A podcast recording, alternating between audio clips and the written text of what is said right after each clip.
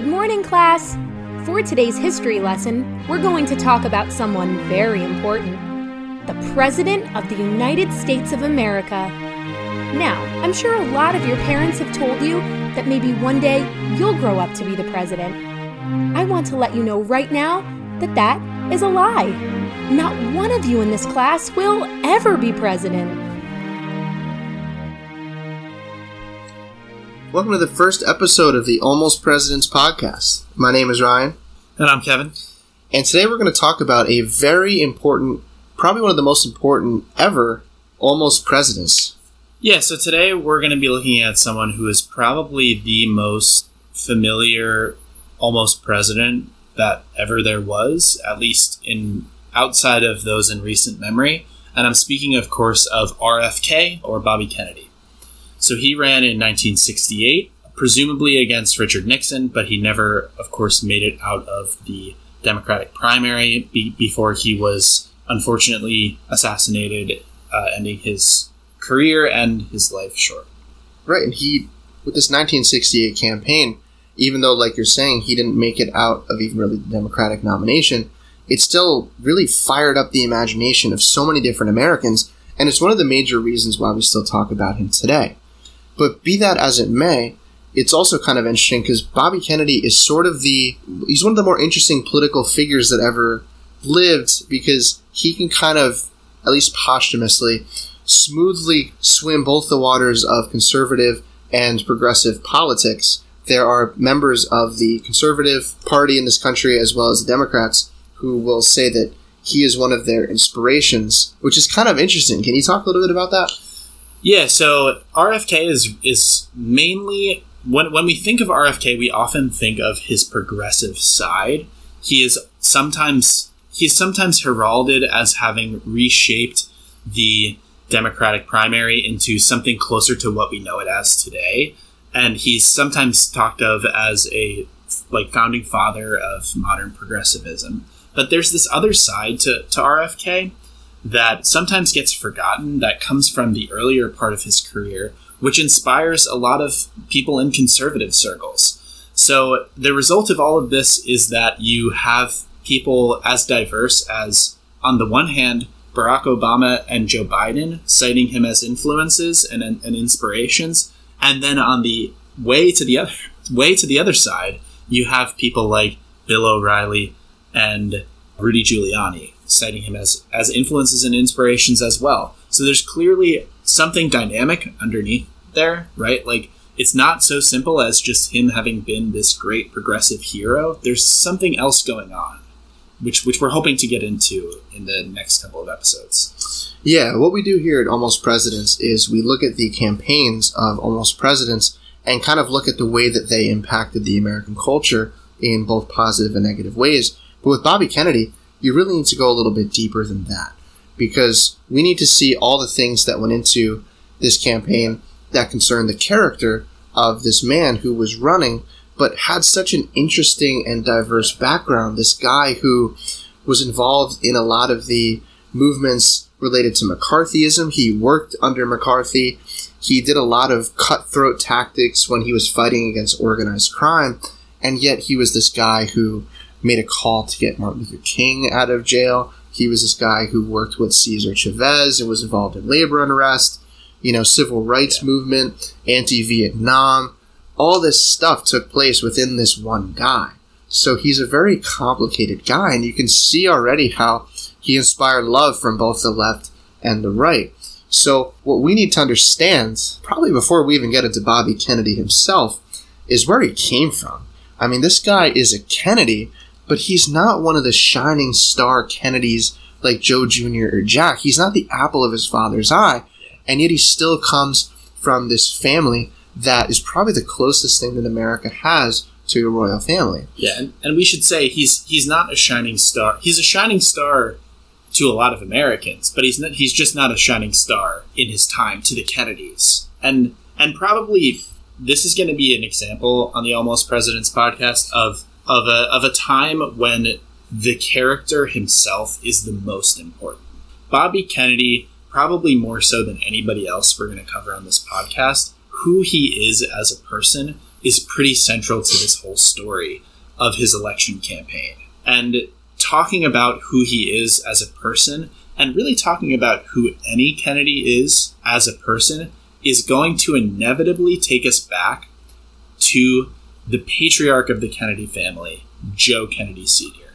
Right, which is a way of saying that this episode is going to serve as a sort of prologue, but we will hope that it's a sort of way to whet your appetite as far as who Bobby Kennedy is by telling you about the things that shaped his youth and turning into who he would become. So, yes, the rise of Joe Kennedy Sr., because of course, he was the, I would use the word primary, but I'm almost leaning towards the word sole. He was the sole breadwinner for the Kennedy clan, and this wealth that he had enabled him to not only provide them with a comfortable life where they were able to do all sorts of costly things like yachts and live all over the world, but they were also able to attend the best schools. They were also able to um, see to their political life with a sense of, um, I don't want to say leisure, but they always knew that he would be in the background cutting the check. So let's let's talk about that guy. So Joe Kennedy Sr. He was born in 1888, and he was raised in the Irish community in Boston, Massachusetts and he was brought up Catholic as well. So those two things they really had a major impact on not only the way that he was brought up and even viewed throughout I would say the entirety of his life, but also his children. We'll even see Jack when he's on the presidential campaign defending or equivocating with people about aspects of being potentially the first Catholic president in the White House. But did you want to keep going a little bit about Joseph Kennedy Sr.? Yeah, so um, there there's a narrative about Joe Kennedy Sr. that we want to kind of dispel here, which is that he is, and this is sort of the the classic American dream type story, that he's this guy who comes from nothing and becomes this enormously wealthy and powerful figure. Um, and one side of that, of course, is true, but uh, what's what's missing, right, is that he really starts out in this privileged position. And in some sense, when you look at his background, y- you can sort of see where he gets a lot of his his qualities. So his father is a guy named Patrick Joseph Kennedy, and he's an influential political figure and businessman in Massachusetts and more specifically Boston. So his business role, he's a he has a big role in two of Boston's major financial institutions, the Columbia Trust Company and Sumner Savings Bank. So we bring this up to point out that he doesn't come from nothing, right? He starts out in this privileged position. But that being said, something that we'll see down the road is that uh, Joe Kennedy certainly does a lot with what he's given. Sure. And with that being said, we can certainly say, though, that finance and politics were in the Kennedy blood before Joe Sr. It started out with, with his father even introducing him to those things. As for Joe Kennedy, though, when he was a student, he didn't really show any signs that he was going to be the titanic, you know, businessman that he was. He wasn't a very gifted student at all. When he went to college and after he graduated in 1912 and went into finance, he became the president of a bank at the age of 25. And now I'm I'm 27 myself, and I believe you you are 25. yeah, I'm 20. I'm 25, so this is yeah. a little bit. Uh, yeah, so perhaps with the first for the first episode here, we won't disclose our jobs and how tremendously successful we are, but we will say, as podcasters, we are certainly not the president of a not bank. the president of a bank. Yeah, yeah. I mean, I, I already missed that window in 27, so I should have been one two years ago. but Joe Kennedy Sr. he didn't let that be the end point. He never rested on his laurels.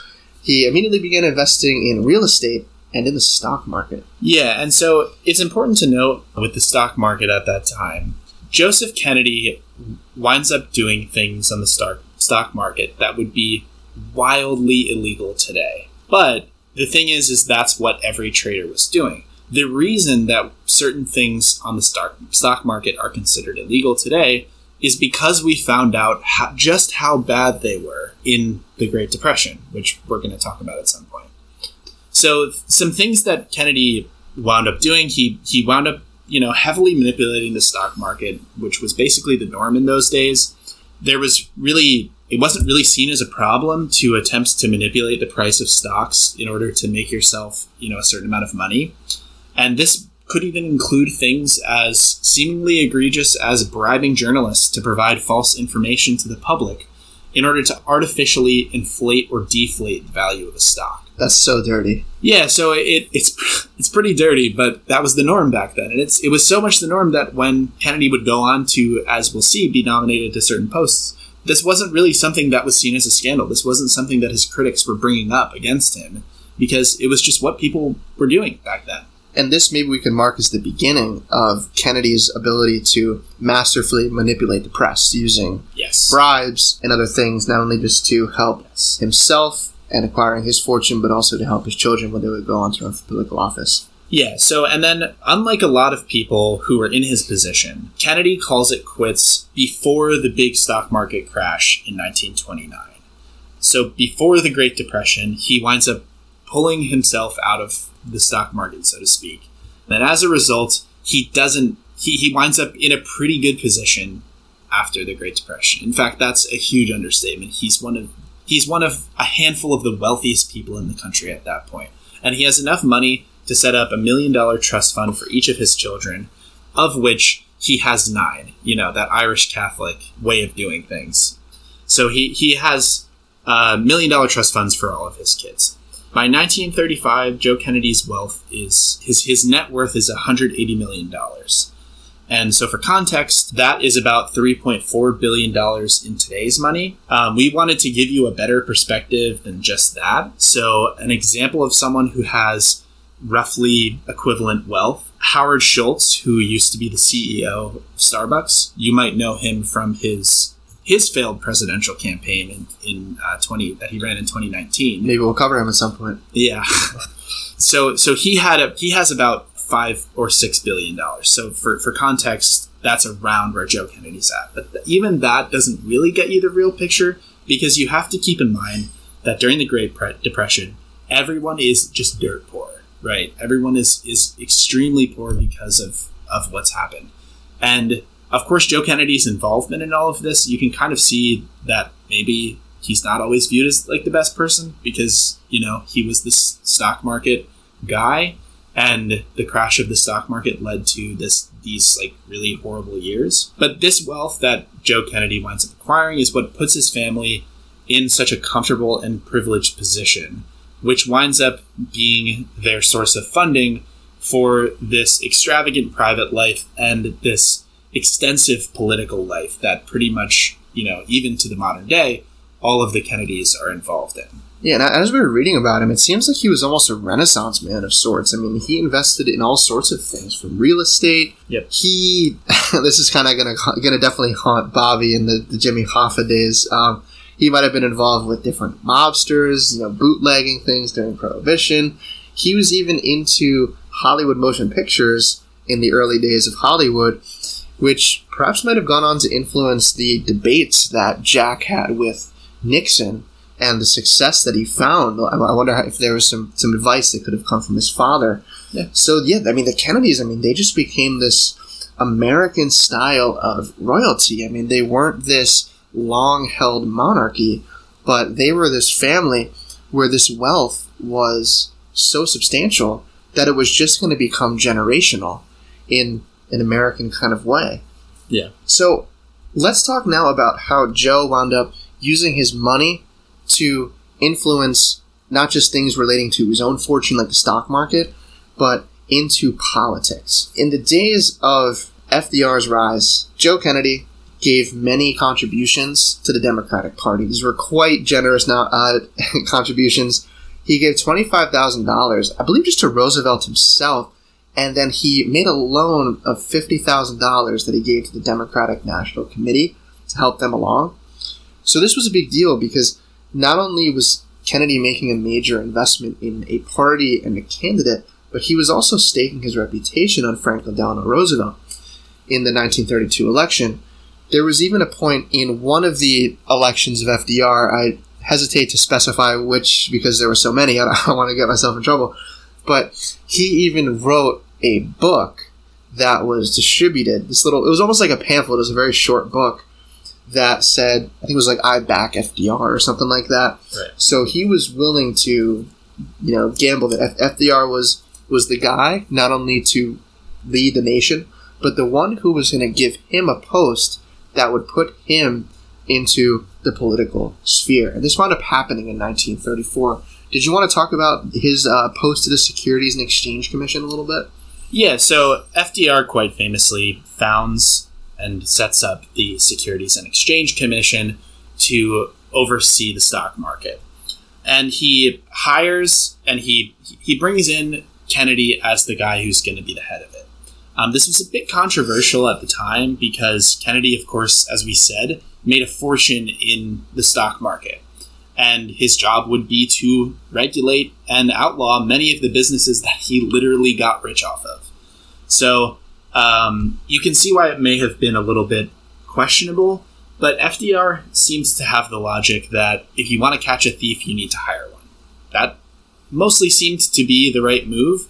This job made Kennedy very well known and respected in Washington, and it garnered him a lot of acclaim. A lot of the critics who wound up going after him when he was first nominated to the post wound up praising his work as the head of the C's of the SEC. He does wind up resigning in 1935, but that isn't the end of his political career, and it isn't the end of his time with FDR. FDR winds up then nominating him to the Maritime Commission, which was created to oversee the country's shipping industry. And he had, yeah, so he has Kennedy head that as well before he assigns Joe Sr. to be ambassador to England. I don't know if you want to jump in and, and talk about that. Yes, I would love to. So in 1937, Joe Sr. is appointed the ambassador to England, and this was a job that wasn't only one of the ones that he would be remembered for as far as his personal legacy. Remembered, we'd, we'd probably want to say more in an infamous way, which we'll get to, but this was also something that would haunt his children, namely Bobby, when they're in the classroom and they're hearing about some of his firm's stances when it comes to situations going on in England as well as affecting the United States. But when he first arrived there in 1938, him and his family were seen as celebrities overseas. Young Bobby and his siblings were able to meet all sorts of powerful figures in the sphere of politics, like the British monarchy, as well as religion. Of course, they are Catholic, right? So they met the Pope. And the way that you would imagine perhaps yourself meeting these people, you need to scrub that because the way that Bobby and his brothers, especially Jack and Joe Jr., would have viewed meeting these people is that they're people that I'm going to become one day.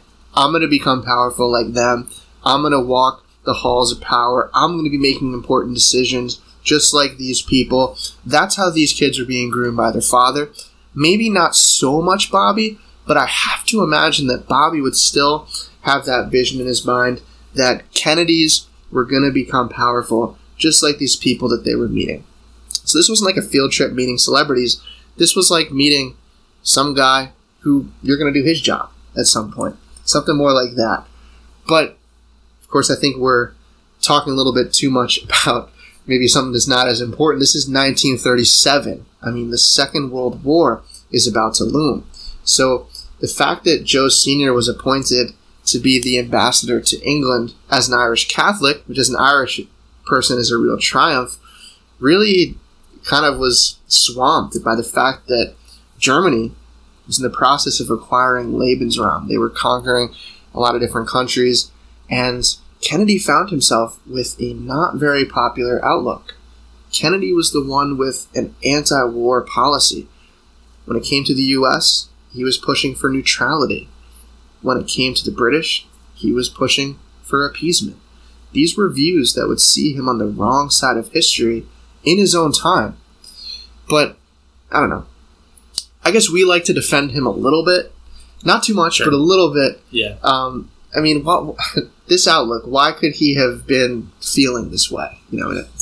Yeah, so, I mean, there's there's two two ways you could look at this, right? I mean, Joe Kennedy had children, right? And I think everyone at the time had a concept of like what, like how bad a war like that could get, and advocating for your own children to be involved in a war, especially when two of your sons are the draft are of the age of draft, that's not an easy thing to to push for. and so so there so you can kind of at least try to see where he's coming from to an extent. But we also would be remiss if we didn't note that Kennedy was known at the time by both the Germans and the British as a friend to the Germans. And he often expressed anti Semitic views, such as the view that FDR was being manipulated by Jewish entities to be in opposition to the Nazis. So we can't really, like, totally vindicate him here. Like, there's definitely seems to be something going on there, but there, there, there could be, you know, good reasons why one might be uh, isolationist.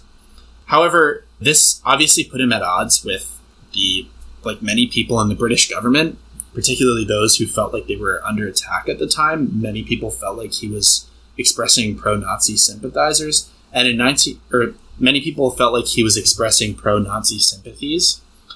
And in 1940, when the Chamberlain government, who was sympathetic to Kennedy, fell apart, when Churchill the new prime minister came into power, he began he began advocating for Joe Kennedy's removal from his post, and eventually this culminates in in Joe Kennedy resigning from the position in 1940.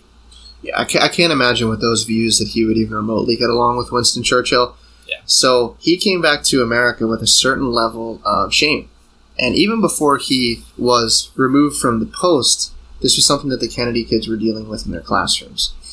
I think at this point we should introduce Bobby Kennedy. Robert Francis Kennedy was born in 1925. Like we mentioned, there were nine kids in the Kennedy family. He was the seventh of nine. The roll call of the Kennedy family started out with Joseph Jr., who was seen as the king that his father was trying to make. This was the one that was going to become president. Next was John, who was almost a backup plan. He was also being groomed for success. Rosemary is who comes next. This was the daughter who was tragically lobotomized and just never returned from that to who she who she once was. Very sad. Kathleen comes next. Kathleen, I believe, was killed in a plane crash. And we have Eunice, Patricia. This is where Robert comes in. Jean, and then Ted being the youngest. So, like we were talking about, Joe Kennedy's success in business and politics, it paved much of the way for what his sons would accomplish. But as far as the way that the sons ranked on his hierarchy, Bobby was really low. And the Kennedy family was fiercely competitive. If it weren't for his death in combat in 1944, Joe Sr. had put all his hopes in Joe Jr., while also being actively interested in John. But not the same level of interest was shown in young Bobby. He was seen as the runt of the litter. He became oftentimes the brunt of his siblings' teasing. He didn't always know how to stand up for himself, so that caused him to cling to his mother a lot. He was a he was a kind, bashful child who was able to show a level of empathy that some of his siblings weren't. But when it came to being teased, oftentimes his only defense mechanism was being self-deprecating, just figuring out what they were doing to make fun of him, and kind of double down on it to see if he could make them laugh at least.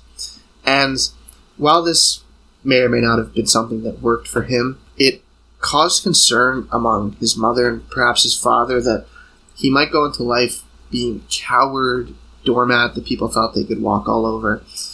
And so, as a result, he really wasn't thought much of by Joe Sr., even more so than already. He really wasn't thought that much of.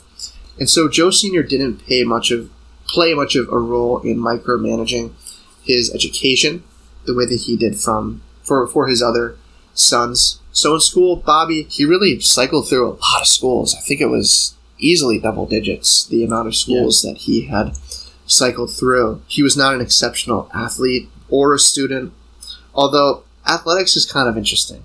When he was a football player, he was known to go after the biggest guy, even though he was a smaller guy, a slower guy.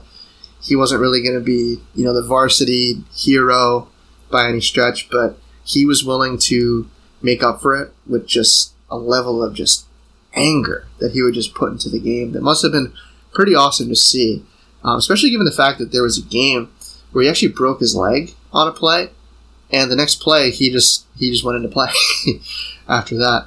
Yeah, so as we said, he, he winds up bouncing around between schools, but pretty much the the common thread throughout it all is that his grades average from you know bad to worse. Basically, he's he ranges from below average to failing So school is really not his thing, but he is committed to his faith. As we said, the Kennedys were Catholic, so Bobby Kennedy is, is also Catholic. And so he's very knowledgeable and very involved in his faith. He's known for praying a lot. He's anecdotally, like plenty of people, discuss times when they sort of like walked in on Bobby and he's just sort of there praying. But he's also known during Mass to jump in and help out the priest if there was an altar boy who wasn't present or if there was some sort of additional help needed. So, somewhere where he finds sort of his niche is in his faith. He's very interested in this and involved in this. But he also seemed to know the level of responsibility that comes from just having that last name, Kennedy. We talked about the ferocity that he would show on the gridiron. He would also show that in the different boarding schools that he attended, if for whatever reason Joe Sr.'s name was being brought up and kind of raked through the coals because of his isolationist policies. And Bobby was not afraid to throw down with anybody that said that anybody whatsoever. He would just throw down. And this made him seem abrasive to a lot of people at schools who otherwise might have become his friend. He was just so quick to go after somebody. And this is a trait that we will definitely see manifest itself more when he becomes a prosecutor. He really has a talent for just going at somebody. And this might have been the early days where he starts showing it. At boarding schools, he, I mean, this is something that followed him his whole life, but at boarding school, he find, found himself longing for the same kind of attention that his father showed his other brothers.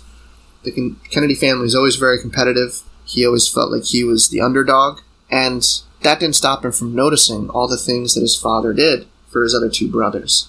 He noticed that his father would write these letters to his brothers, just breaking down politics and current affairs, giving his opinion of the whole thing, and then receiving correspondence back.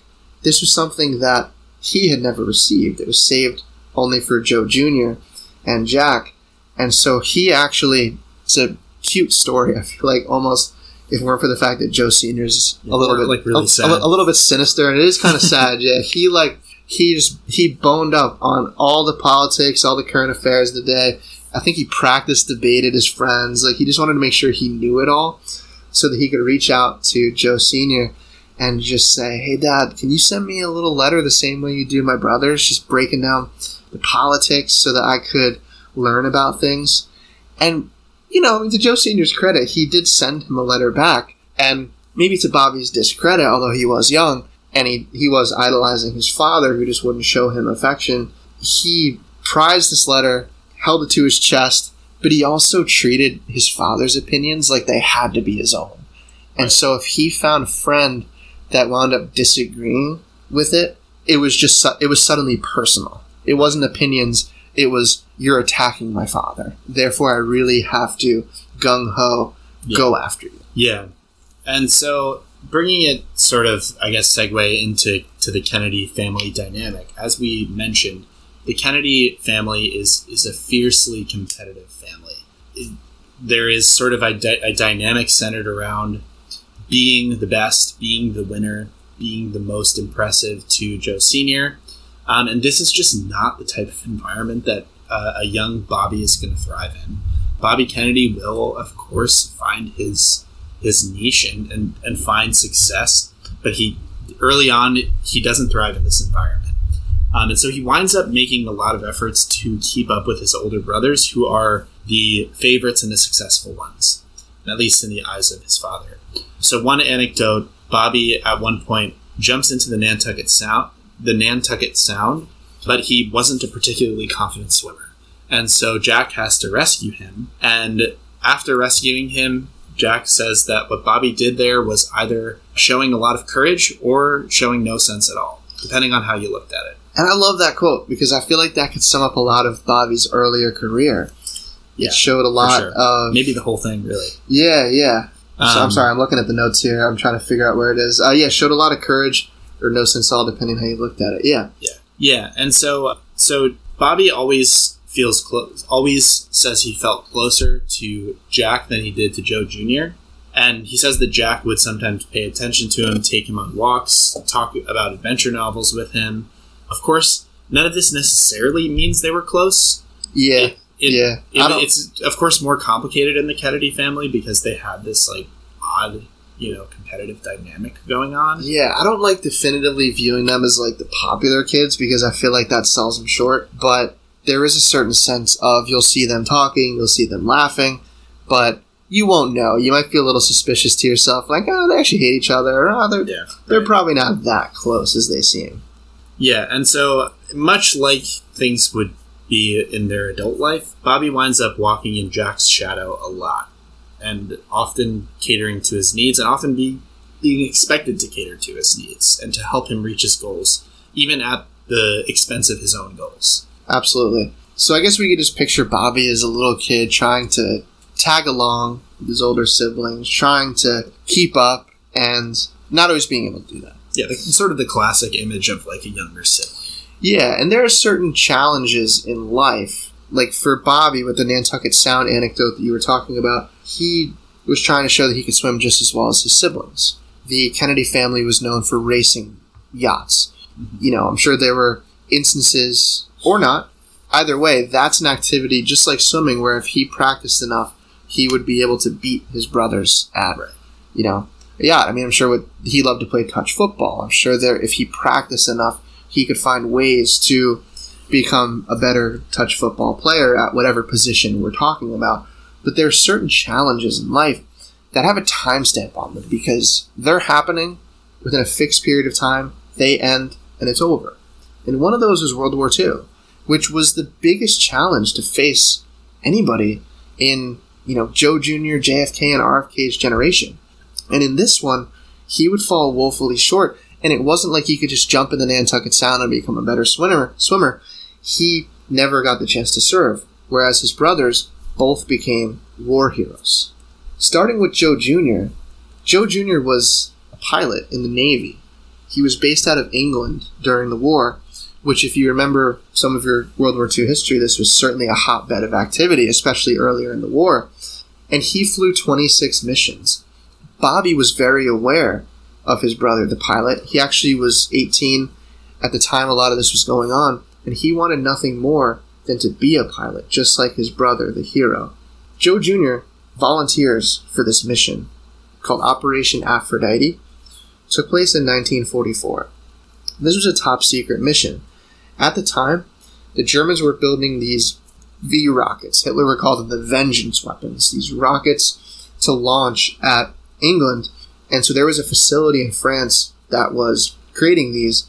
Operation Aphrodite was supposed to get rid of these so that they wouldn't threaten the Allies anymore.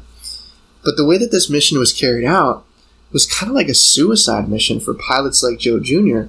because Joe and his co pilot were expected to fly a B 24 that was filled with explosives, which was incredibly dangerous to do because if you get shot, not only is there a risk of your plane getting damaged, forcing you to fall out of the sky, but you would literally blow up.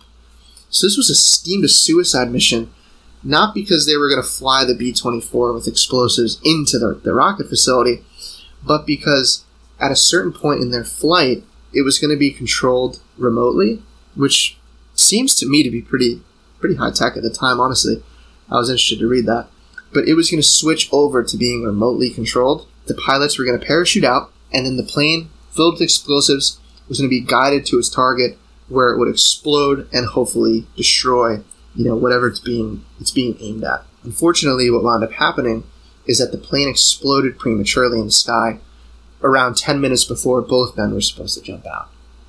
Of course, they were both killed instantly. The cause of the explosion is unknown. There's been some speculation that maybe it was some faulty wiring, or maybe as the pilots were moving around preparing to jump out, somebody um, tripped over something or hit something. The mission details themselves were actually kept secret from Joe Kennedy Sr. until the 60s. Joe Kennedy Jr. was posthumously awarded the Navy Cross. His death was tragic and destroyed nobody in the Kennedy family like Joe Kennedy Sr. The moment that they were informed of his death, Joe Kennedy actually rounded up his family and had them all told the news. And I think they were having a fun day at the beach. They were probably sailing their boats or whatever they were doing. And he commanded them to go back to what they were doing, to, to keep having fun, just to go and do what they were doing. And he went up to his room and was just destroyed, absolutely devastated, just weeping, crying, an absolute tragedy for all the Kennedys, but especially him. And that was why he put a word in to have a destroyer named after him in 1946. This destroyer is called the USS Joseph Kennedy Jr., and this is a destroyer where Bobby would actually serve, which we'll get to. Yeah. But moving on to Jack, because Jack was actually a war hero before Joe Jr. signed on for this dangerous mission, which people have said that that might have been the reason why Joe Jr. signed on for this dangerous mission because he had to show up Jack, who was already this war hero in the Pacific theater. I don't know. I mean, that one gets kind of tricky because why? Speculation, for sure. Yeah, definitely speculation. I think it's worth contemplating, but to me, I'm not sure why you would sign on for a top secret mission if you're trying to have clout in the Kennedy family. You know, you wouldn't be able to really say what you had uh, had done. With that being said, Jack's war saga took place also with the Navy. That was the branch that he served. He was in the Pacific Theater, and he was in command of what was called a PT boat, which stands for Patrol Torpedo. His boat specifically was called PT Boat 09, or sorry, PT Boat 109. And these boats were smaller boats.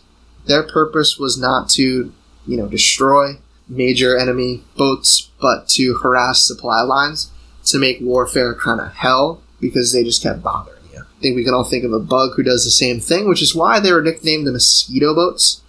These boats are so small, they fit two officers and 11 crewmen. It's hard to picture Jack on one of these boats, just considering that he had Addison's disease and he had back pain, just chronic back pain his whole life. So I'm sure a lot of the time on this boat was uncomfortable for him. But at the same time, a lot of it was probably very comfortable for him. I mean, boats was what he was used to. He grew up racing boats, and here he is. He's got command of his own patrol boat. On August 2nd, 1943, Jack's boat was rammed by a Japanese destroyer. This killed two members of the crew, and it sunk the boat in the middle of the ocean. So now Jack is in a situation where he's just not some rich guy's son going to war. He actually has to act, and he actually has to choose whether he's going to be a hero or whether he's going to crumple in the face of combat. So Jack chose to be the hero. Although he was injured himself, he rescued a crewmate who was injured and probably going to drown, and together they swam to a nearby island. Fortunately, this island was where a lot of the survivors of the crash had joined up, and under Jack's leadership, he led them to safety by ordering them to swim to a nearby island. And this island had food and water for them to replenish, and he was able to enlist the help of local natives of the island in order to get them rescued. And now I haven't read the book that he ghost wrote, but I would hope that he would have the, the names of those natives because they were kind of the ones who who were clutching getting them rescued by uh, another ship. Either way, this, this rescue and Jack Kennedy's level headedness throughout the whole thing, and the fact that his father was Joe Kennedy, made him a national war hero. He had a book, ghost written about it, and this was something that he was able to use as great currency when he ran for any sort of office. He was this American war hero. Now, I'm not trying to undersell him by any stretch, but what was Bobby's life like during those war years? While all of this is going down with his brothers, at the age of 18, Bobby, the war sort of breaks out, and Bobby desperately wants to be a pilot like his brother Joe Jr., but he fails the aptitude test for flight school. He winds up getting enlisted in 1943 in the V 12 training program for naval officers at Harvard, but he doesn't see action at all in World War II.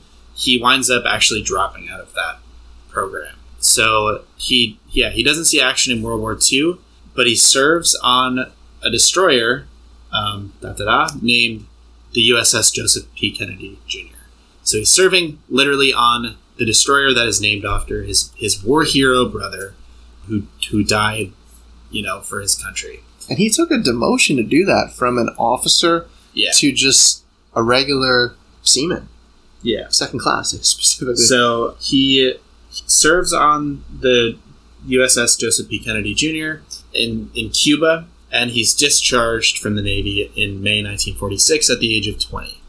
So naturally, he feels unfulfilled, he feels untested, and he feels like he hasn't lived up to the precedent that was set for him by his brothers. You can probably imagine, like, given the the fact that this event was a defining moment in their generation, he feels outside of it all. He feels sort of left out from what everyone else was a part of. This this sort of like great and like enormous event that everyone was a part of. And now it's sad to say, but Joe Kennedy Sr., his king that he was trying to make, Joe Jr., has unfortunately been killed in the war. So a lot of the responsibility now of bringing the Kennedy name to a significant hall of power falls on Jack. Of course, the same way it had been for all of Bobby's childhood, he's going to be the one in the shadow of that. And I think that would be a good place to leave Bobby for this episode. He is feeling unfulfilled. He is feeling directionless. He knows he's a Kennedy. He knows that that name comes with a great amount of responsibility and that he needs to defend it. And he needs to make his dad proud because that's what he needs to do. He just needs he needs to make his dad proud. He needs to prove that he is a rightful owner of that name. And so we'll see how he starts to do that in the next episode of Almost Presidents Podcast. Before you head out, feel free to subscribe and rate us. Leave a friendly comment on the way out. It really helps the podcast when you do. If you enjoy what we're doing, you can find our Twitter or Instagram in the description below. We'll keep you updated about the show, and we'll also fill your feed with plenty of good old fashioned memes. You can write into the show. Our Gmail is the Almost Presidents Podcast at gmail.com, which you can also find in the description. Everyone, thank you again for listening to the first episode of the Almost Presidents podcast. We hope you enjoyed and we really appreciate you listening. So, before we end each pod, we just want to have a little bit of a section that we're just going to call book recommendations, where we talk about some of the books that we're reading that aren't necessarily for the pod, because the podcast reading isn't where our reading life ends. And hopefully, maybe we share something that you might be interested in reading. So, Kevin, what are you reading lately? So, I picked up this biography of Thaddeus Stevens by a guy named Bruce Levine. It's called Thaddeus Stevens, Civil War Revolutionary, Fighter for Racial Justice. And it really is fantastic for people who maybe forgot this from their history class. Thaddeus Stevens is like the fiery abolitionist and radical Republican. He was kind of like the leader of the radical faction of the Republican Party um, leading up to the Civil War. So, not kind of like in the moderate wing like Abraham Lincoln was, but like in the really radical wing. Um, and he was a super intense guy, like calling slave owners traitors. He looks intense in the photograph on that picture. yeah, he really he really does. Some people called him the spirit of John Brown in Congress, which is saying something. And uh, yeah, he was hated for a very long time. Our own John F. Kennedy, in his uh, like book Profiles of Courage or whatever, had very negative things to say about him. But it's only just recently that people have kind of looked back and realized that like actually slavery was something to be really upset about. And like, if you were very harsh towards slave owners, maybe that was like kind of cool, even though at the time it wasn't accepted.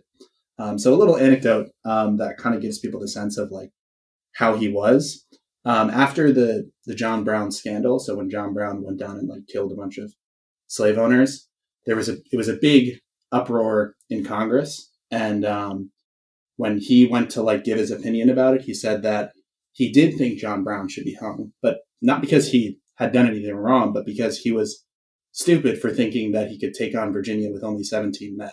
Because actually, he would need 25 for that.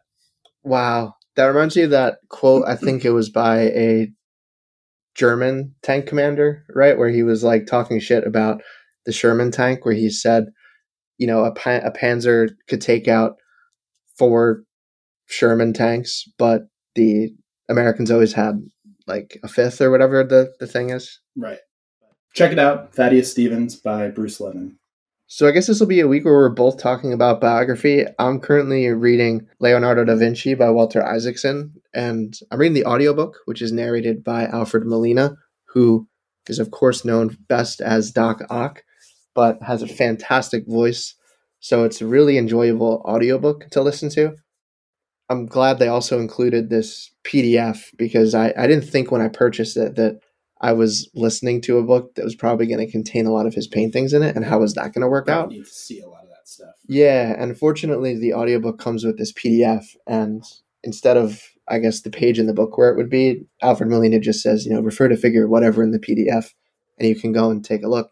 Yeah, And- Yeah, and it's great because um, sometimes when I listen to it during my half hour lunch break, it'll just be sitting in a very chill staff lounge, probably the most relaxed staff lounge I've ever been in, and just listening to this, getting referred to a figure of some painting or some sketch that he did, and just looking at it and trying to learn how to look at a painting for like a prolonged period of time. And that's kind of been the challenge of the book so far. Like, obviously, he's a very interesting polymath, but just trying to challenge myself to like figure out like what it was back then that people went to a painting with when they looked at it and what they were looking for and how to just look at a painting for a long time without just your eye just moving on Yeah. to really appreciate like everything that's there. Right. Totally different perspective. Yeah, yeah. Because I mean, you're reading parts about him dissecting corpses, you know, for his art. Of course, he then gets more of a scientific interest in it, but like Right. that idea of just, I don't really care for the painting of the Mona Lisa personally, but you know, it's the one that everybody knows. Yeah. The fact that he studied the muscles behind people's faces and like you know dissected the skull and everything and how all the muscles worked, so that he would know how a person would realistically smile, so that he could translate that over into his work. Yeah. is just very very interesting. Yeah. The the Mona Lisa, I've heard. I didn't get to see it when I went to Paris, but the people who did, who I knew that did get to see it, it's, it's very small. People who haven't actually gotten the chance to go to the Louvre and see it. Yeah, that's what they say. Um, and it is one of those things too, where like everyone and their mother is trying to get in there to see the Mona Lisa on any given day at any given moment. so that that was the reason I didn't get in. Was it was like you have to be there early, get your tickets ahead of time, whatever you have to do. Um, especially if you go during a time where a lot of people are vacationing there. Right. For me, reading this, I've always been more interested in the notebook pages anyway. I think the Mona Lisa with him is really just the tip of the iceberg. And even if you're not interested in Christianity, because a lot of the paintings are of like the Madonna and Jesus and all that stuff, um, not that Madonna. Um, even if you're not like super into the, the Christian message, like just the anatomical one is just so interesting, just how he's figuring out like the human form, like mathematically and all. It's, it's pretty interesting. So that'll be that'll be my recommendation. And lastly, we just have one more message. Kevin, if you want to do the honors on that one. Don't forget, you're beautiful, you're smart, you're amazing, you have what it takes to do anything you put your mind to. Except be the president.